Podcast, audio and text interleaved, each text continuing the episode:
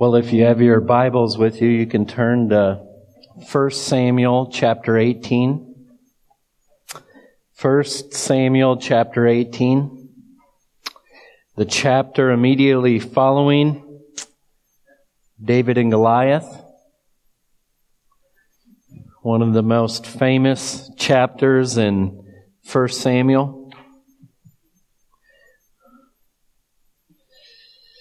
1 Samuel chapter 18. and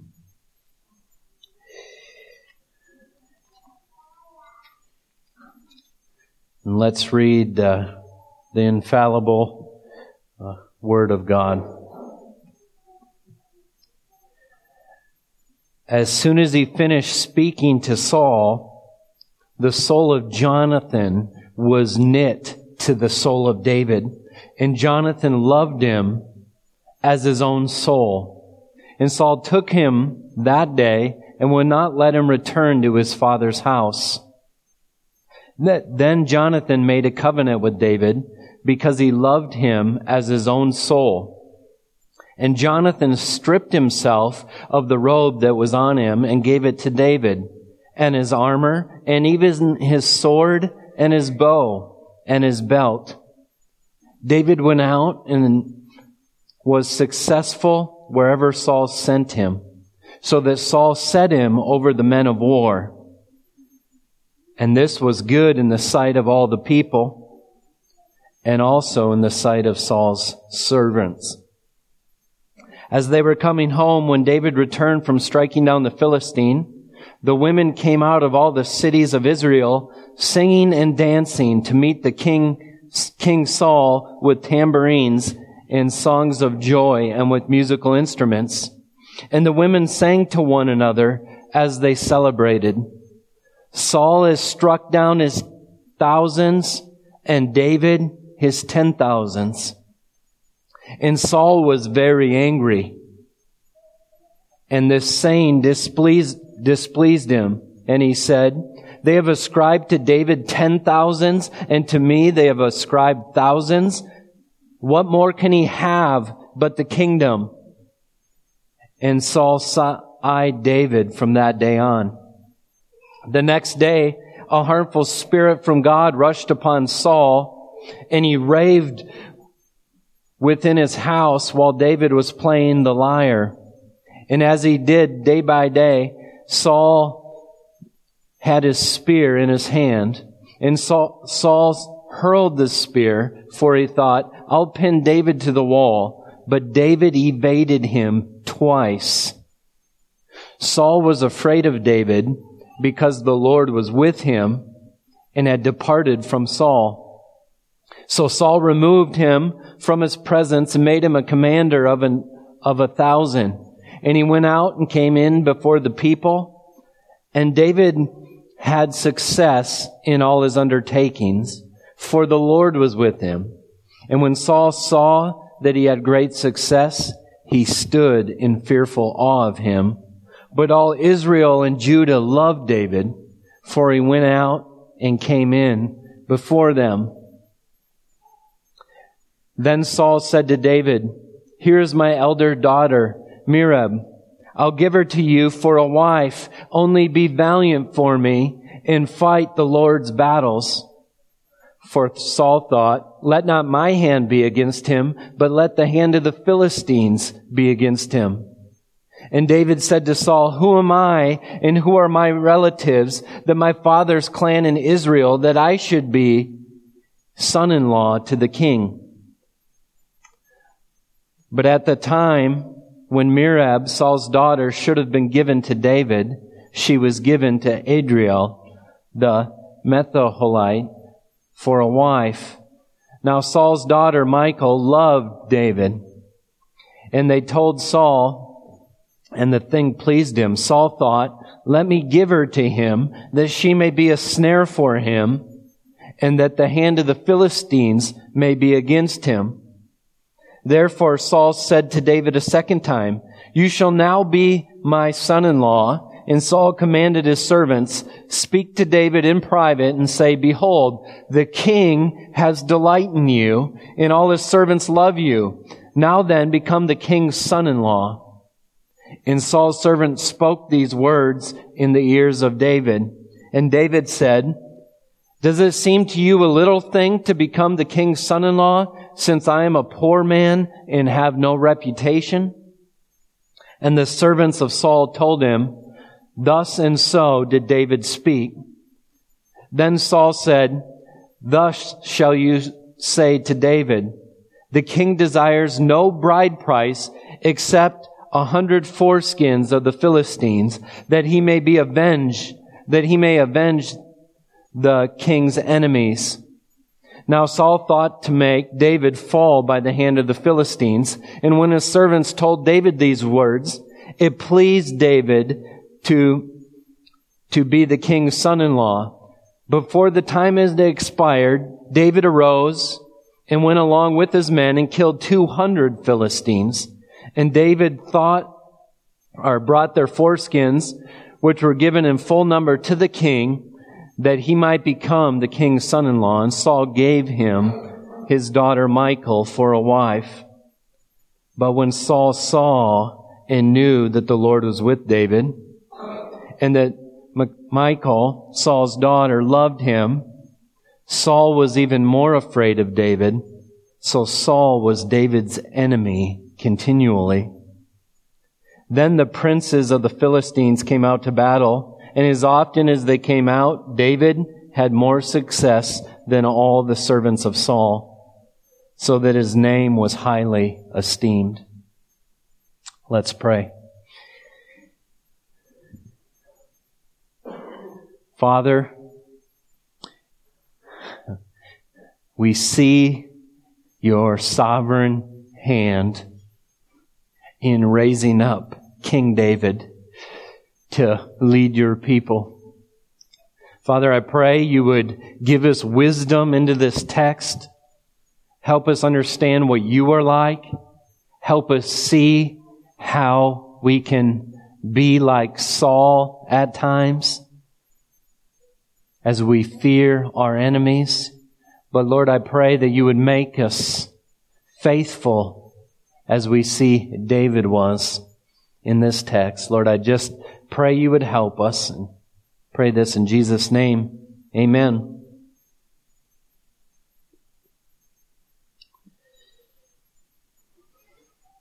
In 2013, May 3rd, near El Reno, Oklahoma, the widest tornado in, in recorded history took place.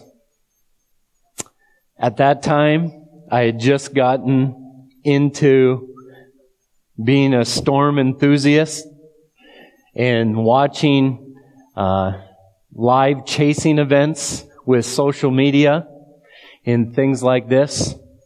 At this point, I had already watched uh, the net or the Discovery Channel Storm Chasers series. And on this day, something happened that had never happened before. Four storm chasers were killed chasing tornadoes. This had never happened up to this point in history.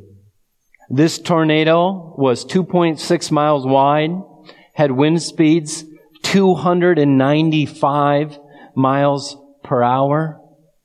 And what made this storm unique is the way that it fooled the most experienced chasers in the world. In fact, three of the four that were killed were on a storm chasing team called Twistex.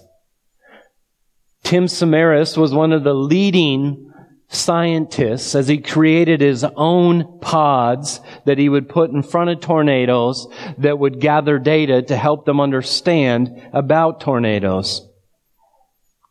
And on this particular day, they unfortunately were in a little Chevy Cobalt, a little tiny car. Usually they're in a big truck that's reinforced but they were in a smaller car. He was with this team that he had chased with for many years. And he was known as one of the most responsible chasers there ever was. In fact, he often spoke to the younger generation and warned them about their dangerous tactics. How did he and his team end up to be the first storm chasers ever killed?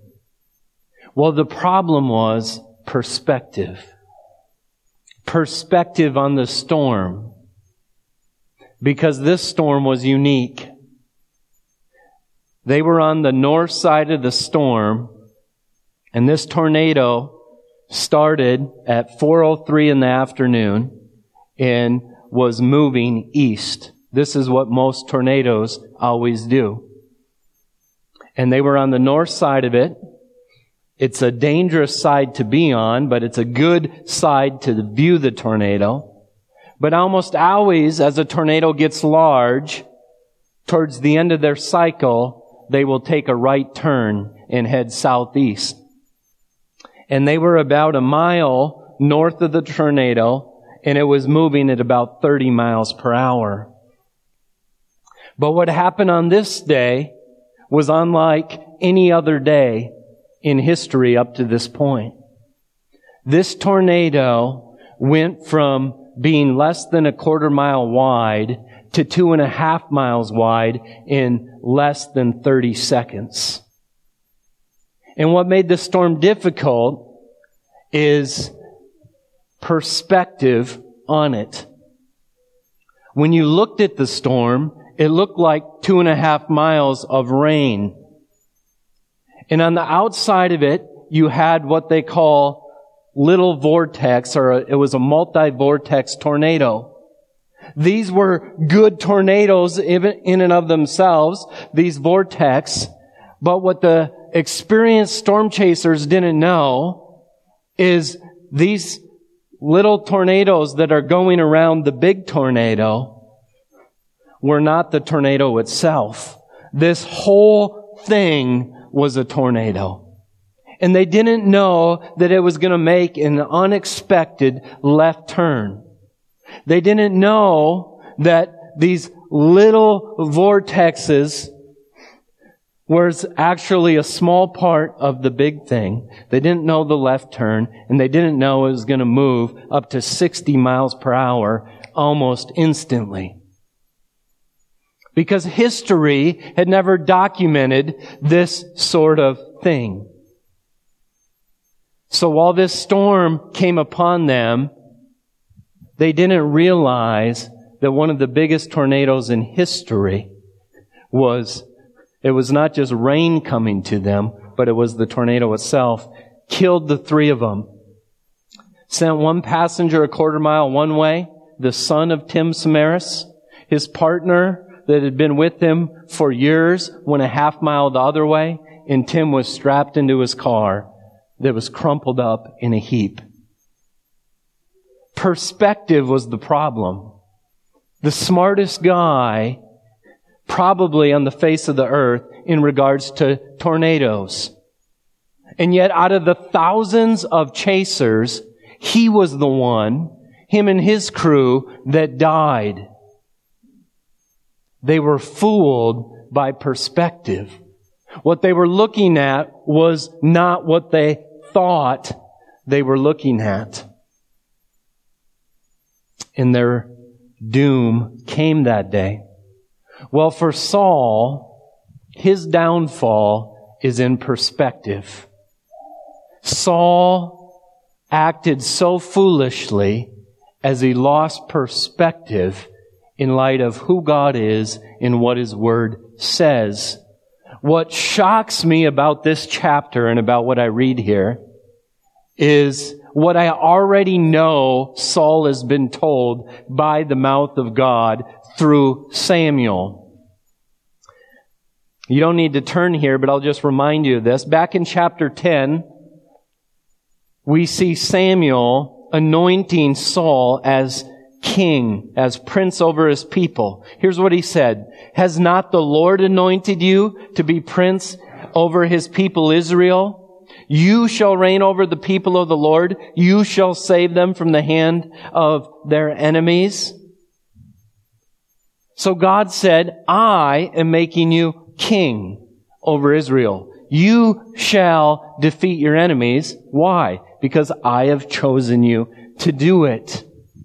Well, as you know, Saul makes an unlawful sacrifice in chapter 13, which brings about these words through Samuel, words from God. You have done foolishly. You have not kept the command of the Lord your God with which he commanded you. For then the Lord would have established your kingdom over Israel forever. You would always have a son on the throne. But now your kingdom shall not continue. The Lord has sought out another man after his own heart, and the Lord commanded him to be prince over his people because you have not kept the what the Lord commanded you. So now there's a clear message from God saying, you're not the man anymore. You're not going to be the king anymore. You're not going to have a son on the throne. And then after he didn't ultimately destroy Amalek, as the word of the Lord told him to in chapter 15, and he grabbed onto Samuel's robe after Samuel told him the Lord had rejected him. His robe tears, and this is what he hears from Samuel.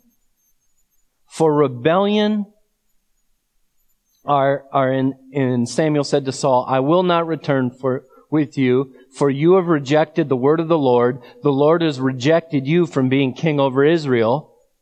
As Samuel turned away, Saul seized the skirt of his robe and tore it. And Samuel said, The Lord has torn the kingdom of Israel from you this day and has given it to a neighbor of yours who is better than you. So here's what amazes me. Saul has already experienced supernatural victories. How? Because the Lord was with him. Well, God, was God unclear with his words to him about the fact that he had rejected him as king and that he was going to tear the kingdom from him. He was totally clear in that. And so for me as a reader, I'm sitting here saying, Saul, how can your perspective be so bad? How is this ever going to turn out for you? Your victories were obviously because God gave them to you God made you king. God supernaturally made the lot be cast so you would be chosen. And yet, you see Saul fighting against the will of the Lord in such a foolish way that I think we all can learn from. Now in this chapter, let me just give you some of the highlights. Four times David's success is mentioned in verse 5, in verse 14, in verse 15, and in verse 30. And the reason why he has success, three different times, we find out, is because the Lord was with David. Six different times in this text, we see the word love being ascribed to David. Jonathan loved him. The people loved him.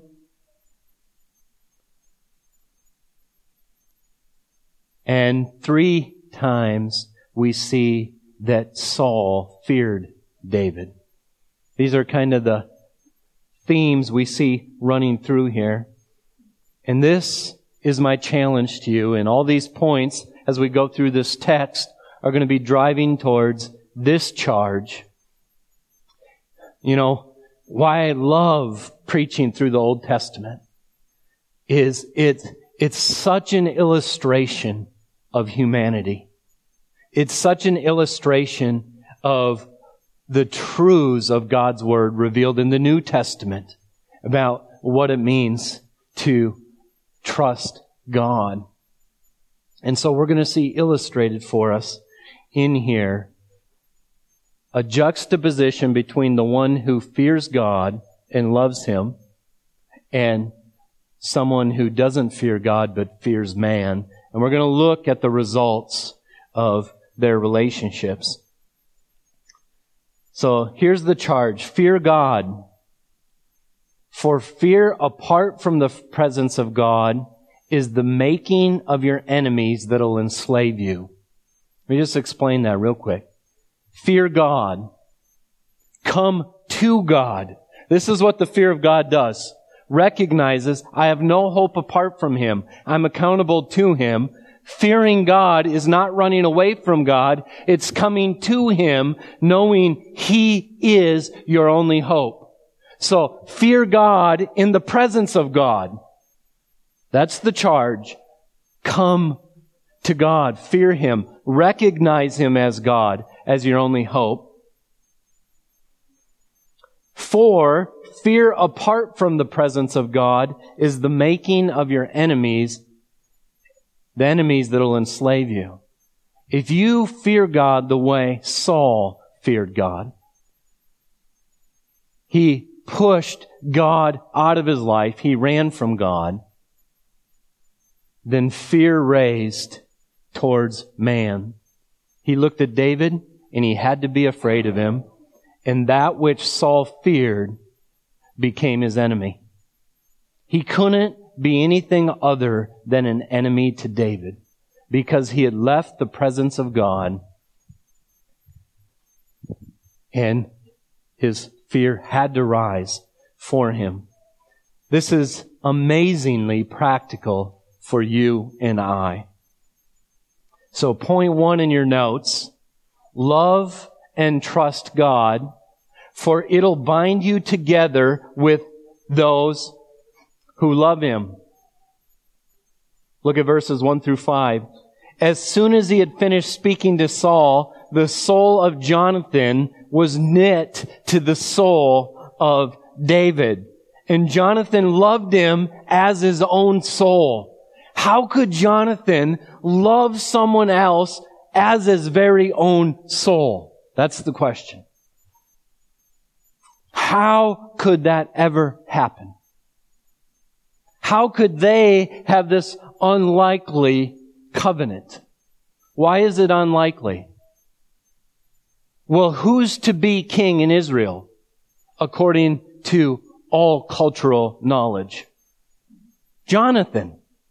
He's the next king, right? He's Saul's oldest son. This is the next one in line. And then we see in verse 2 that Saul took him that day, would not let him return to his father's house. So now there's permanent service for David in the house of Saul. Then Jonathan made a covenant with David. Here's how a covenant work in the, worked in those days. You would take an animal, you would cut it in half. One part of the animal's over here, the other part's over here, and you would walk between the dead animals. In a sense, you're saying, if I break this covenant, let me be like either side of this animal and, and be cut and killed and broken apart. And so it says, then Jonathan made a covenant with David because he loved him as his own soul. And Jonathan does the unthinkable. Jonathan stripped himself of the robe that was on him and gave it to David. Jonathan's robe is like no one else's robe. The only one that gets Jonathan's robe is the one who's next in line to the king. And not only that, but he also gave him his armor and even his sword and his bow and his belt. Well, there's only two swords in Israel. We know that from earlier. The king and the king to come. And the king to come gives all this royal material to David because he loved him as himself. How shocking. How can this love be possible? I will show you how this love can be possible. In chapter 14 verse 6, here's what Jonathan says.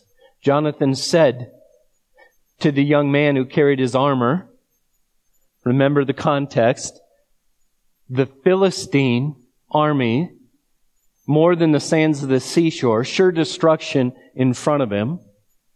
Israel's hiding in caves. Jonathan says to the young man who carried his armor, Come, let us go over to the garrison of the uncircumcised, that he may, that it may be that the Lord will work for us, for nothing can hinder the Lord from saving by many or few. In my mind, this is a better David and Goliath story than David and Goliath. It's shocking. Jonathan and his armor bearer go up against the army of the Philistines, sure destruction. Why? Can anything hinder the Lord from saving? What an, what an amazing faith. Let me give you David, 1 Samuel 17, 26. David said to the men who stood by him, What shall be done for the man who kills this Philistine and takes away the reproach from Israel? For who is this uncircumcised Philistine that he should defy the armies of the living God? Or in verse 32, and David said to Saul, let no man's hearts fail. Little David says to King Saul, let no man's hearts fail because of him. Your servant will go and fight this Philistine. Well, how could he do that? Because in verses 36 and 37, or in verse 37, David said, the Lord who delivered me from the paw of the lion and the paw of the bear will deliver me from the hand of the Philistine. I'll tell you how Jonathan could love David like this is because they had a common trust and love in the Lord. Now get this. Your love from God is irrevocably linked to all your relationships. However you are with God affects every relationship you have. From the closest relationships out. They can never be separated. Ever. Love of others comes from love of God. Recognizing how God loves you in the gospel, in Christ. That's where it's going to come from. Very practical here. It's interesting. I love what uh, one commentator says. De Graaf. Here's what he says of Jonathan uh, giving David these things. This deed on his part was an act of faith. Only faith makes us willing to be the lesser. Only faith makes us willing to be the lesser. Faith causes us to surrender the rights we pretend to have over against the Christ who is truly Israel's king. Here's what he's saying. Jonathan's not pretending like he has some amazing rights. God puts the king of Israel in charge. He wasn't pretending to claim rights. He recognized God has his king, and it was not him. You will not be able to be made the lesser. You will have to be stubborn in your pride unless you love and trust God. Then you can lower yourself. What rights do we have before God? That's a good question to ask. What rights are we going to claim in our relationships? What right, what ought to be? Well, you get down to the fundamental bottom line answer to that question. I surrendered all my rights the moment I sinned. The only right I have is to experience the wrath of God on my part. But in God's grace and in God's love, I can do what no one else can do, and that is quit pretending like I have all these rights and be able to be a servant of the Lord, even if that means surrendering your position, your high ground, and your pride.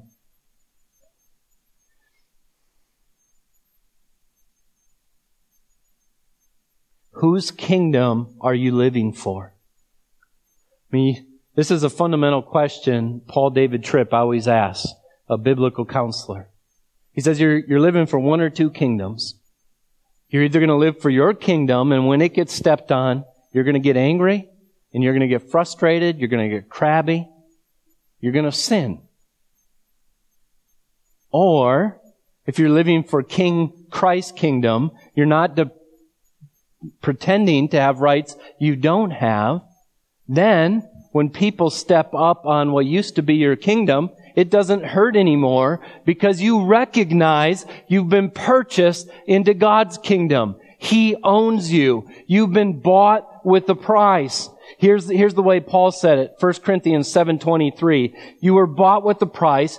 Do not become bondservants of men.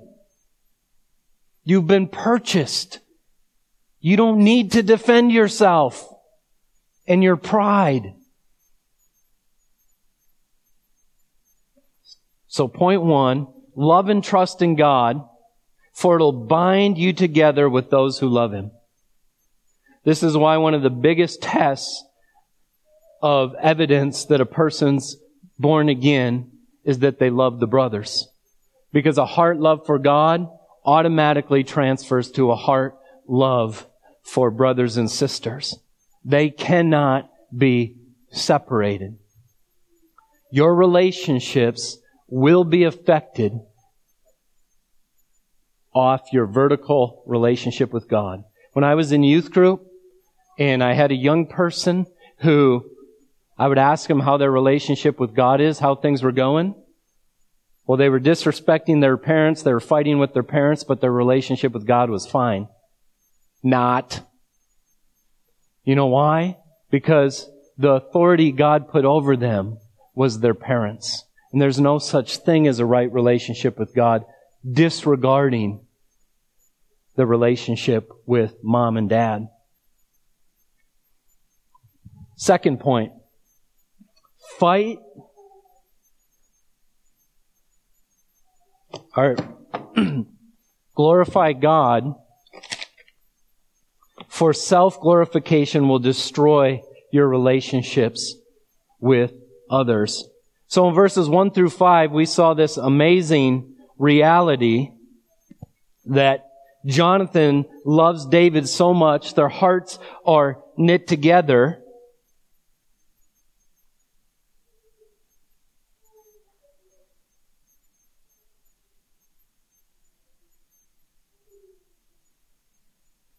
Sorry, I lost my spot here. and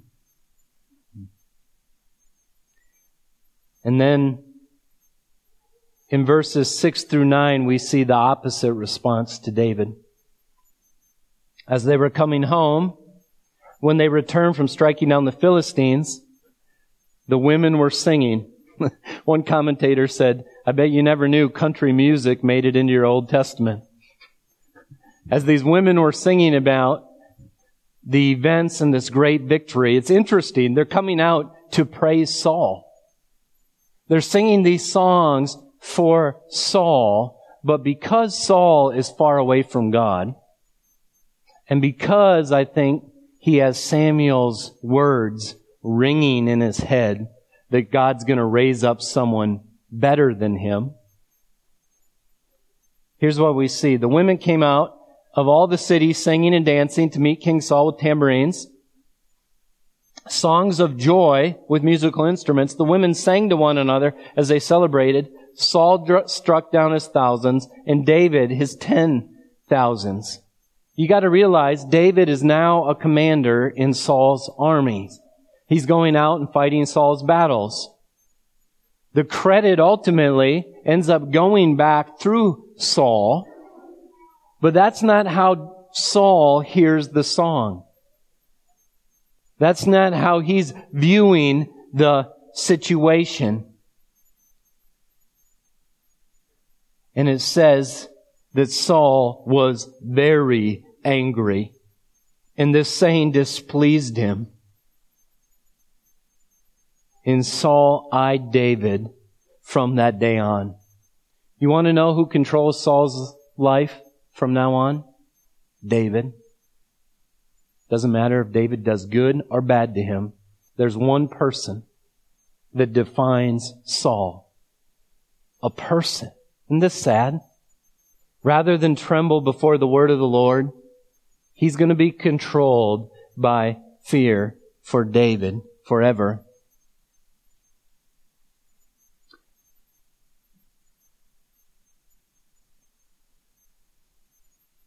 It's interesting from this point on, Saul's relationships, doesn't matter who you're talking, his relationship with Samuel is broken.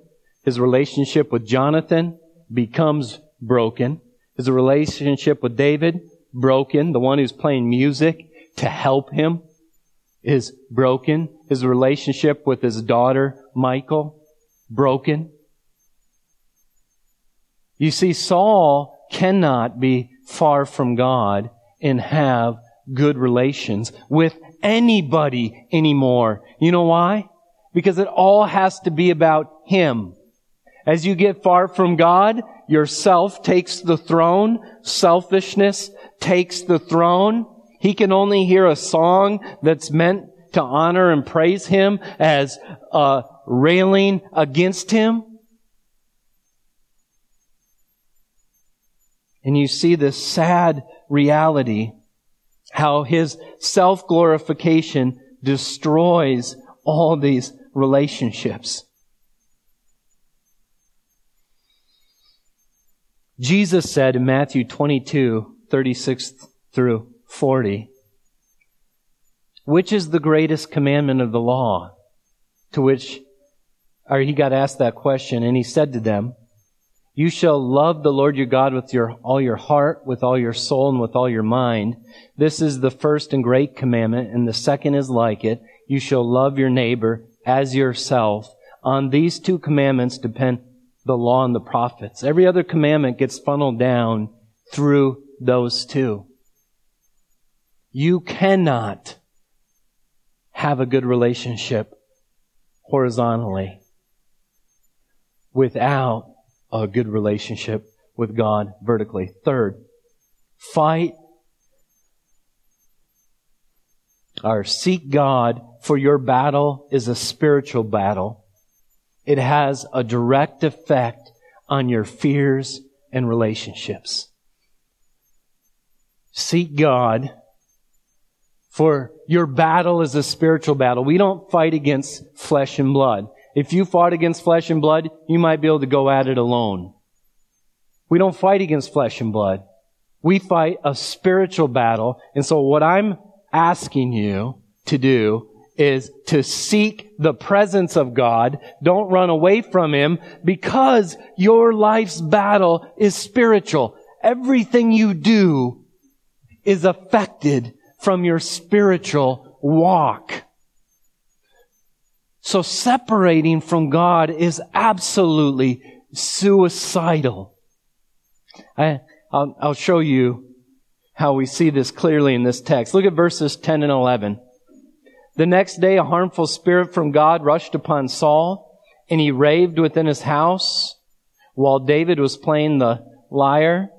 And as he did play day by day, Saul had his spear in his hand and Saul hurled the spear, for he thought, I'll pin David to the wall. But David evaded him twice. Spiritual war through a spear at the one trying to help you playing music for you. Your circumstances don't dictate your actions. Your heart does. And your heart can only be helped by a God who can change your heart, who can give you a new spirit, who can change you on the inside. So as Saul is hurling spears at David, now up to this point, I don't think David gets it yet. I think he views Saul as kind of, he goes into crazy states. It's nothing personal. When someone's crazy, they just start hurling spears. I don't think he realizes yet that Saul wants him dead. At the beginning of chapter 19, it's clear as a bell. But in this chapter, I think you have David playing music for what seems to be a madman, but s- spiritual stuff is happening behind the scenes. And on the contrary, then, we see in verses 12 through 16 that David had success in all of his undertakings, for the Lord was with him. The Spirit of God was helping him.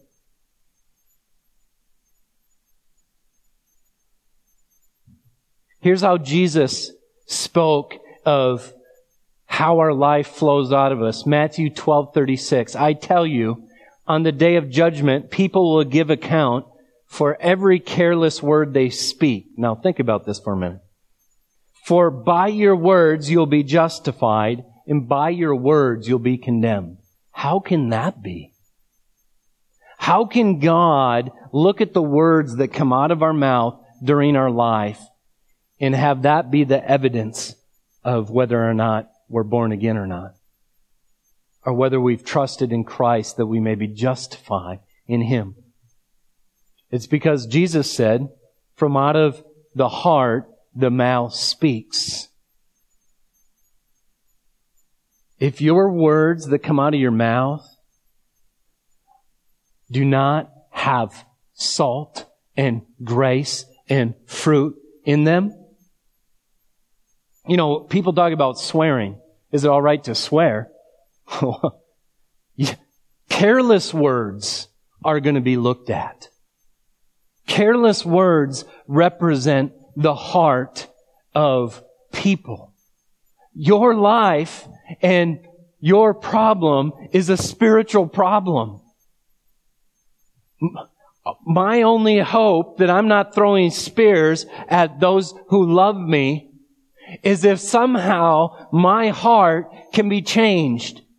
And as Jesus so clearly said in John 3, flesh doesn't beget flesh. I can't make my heart new. Spirit begets spirit. I need a change from the inside. And as we see, Saul does not have the Spirit of God in him and David does. And it affects their actions. You know, one of the shocking things is, is as Saul continues to try to kill David, David cannot view him as his enemy. You go and kill your enemies. David cannot do it. Why? Because he's close to God. He doesn't fear man. It's not that he doesn't ever fear man. When he does, he sins. When he does, he counts Israel. When he does, he does similar things to Saul as he tries to get Uriah killed, and he does get Uriah killed as he strays from God. But for the most part, what do we see in the whole of David's life is someone who's close to God and therefore doesn't need to tremble for what anyone would tremble for. Absolutely shocking. So fight or seek God for your battle is a spiritual battle.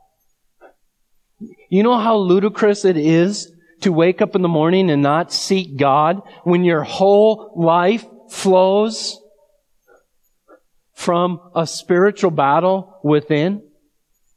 Let's be like David in this text and be close to God, hope in God. Fourth, Faithless fear makes you slaves to your fear, and your fears become your enemies. You know, one of the big common issues among Christians that they struggle with, and in the area of biblical counseling, is anxiety and fear. Fear absolutely can control your life. And we can have thousands of enemies that are created from our fear apart from the presence of God.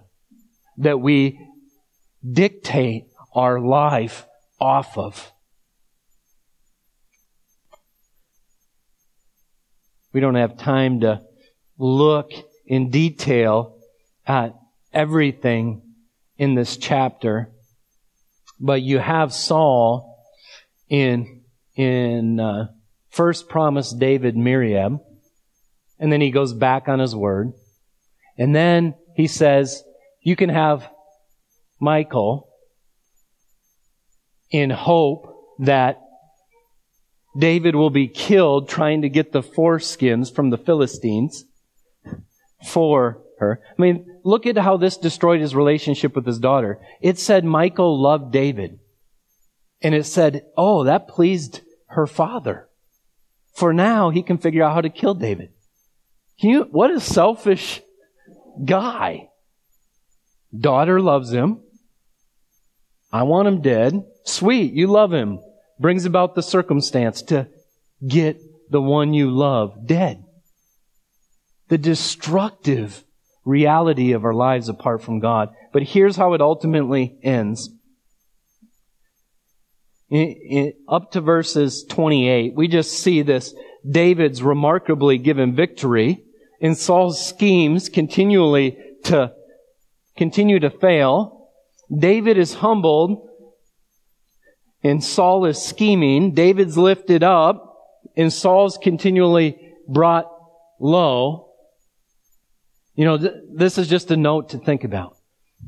The reason why the Bible says pride comes before the fall is because the humble can't fall. If I'm laying on my face, humbled, who's going to knock me over? There's only one thing that can happen if you're humble. It's for the Lord Jesus Christ to pick you up and raise you up in His own righteousness, in His own life, and give you a position in His kingdom. But as we stand on our own, when we try to scheme like Saul does, pride comes before the fall because we're standing. When Jesus lifts you up, that's a firm foundation. We don't fall. He's the only one that can make us stand before His presence, His, His glory. At the end of Jude, it's amazing. His final prayer to Him who's able to make you stand before His glory. But here's what I want to point you to, verses 28 and 29, and we'll close here. But when Saul saw and knew that the Lord was with David and that Michal, Saul's daughter, loved him, Saul was even more afraid of David. So Saul's fear of David, look at what it says. So Saul was that David's enemy continually. Here's the link I want you to see. If you're going to fear man, and you're going to fear cancer, or you're going to fear, plug in your fear, you will, it will become your enemy. It will control your life. That's an amazing statement. So David became his enemy continually. Even as David spares his life when he could kill it, even when David continues to honor him, David has to be his enemy because he's far from God. The only thing that'll keep you and I from acting so foolishly the same way as if we understand the text that Dave read this morning from 1 John 4 that perfect love drives away all fear. Because when you know that God became a man, God so loved the world that he sent his son. His son is the God man, and he goes to the cross and he dies on behalf of sinners so that he takes the wrath of God for what we deserve and then he raises from the dead as an absolute guarantee we will raise from the dead.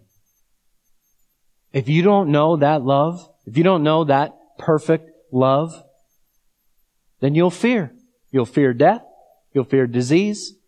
You'll fear those who will kill the body.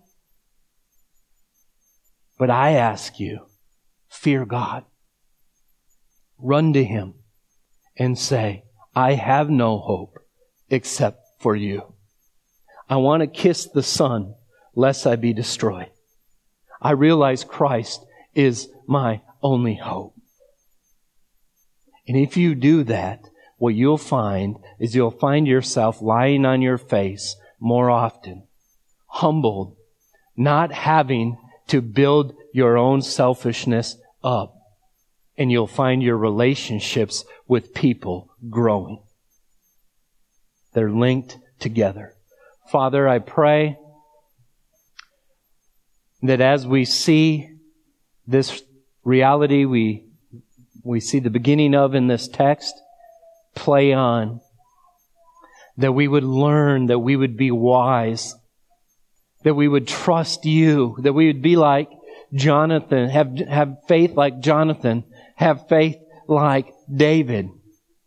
God, I pray you would make us so weird in the eyes of the world that we would give up our rights so that someone else may take our place. Let us be like Christ who took our place, took our sin, and gave us his inheritance, his life, and one day his glory, so that we shall be like him in his presence. Father, thank you for this amazing grace. Pray it in Jesus' name. Amen.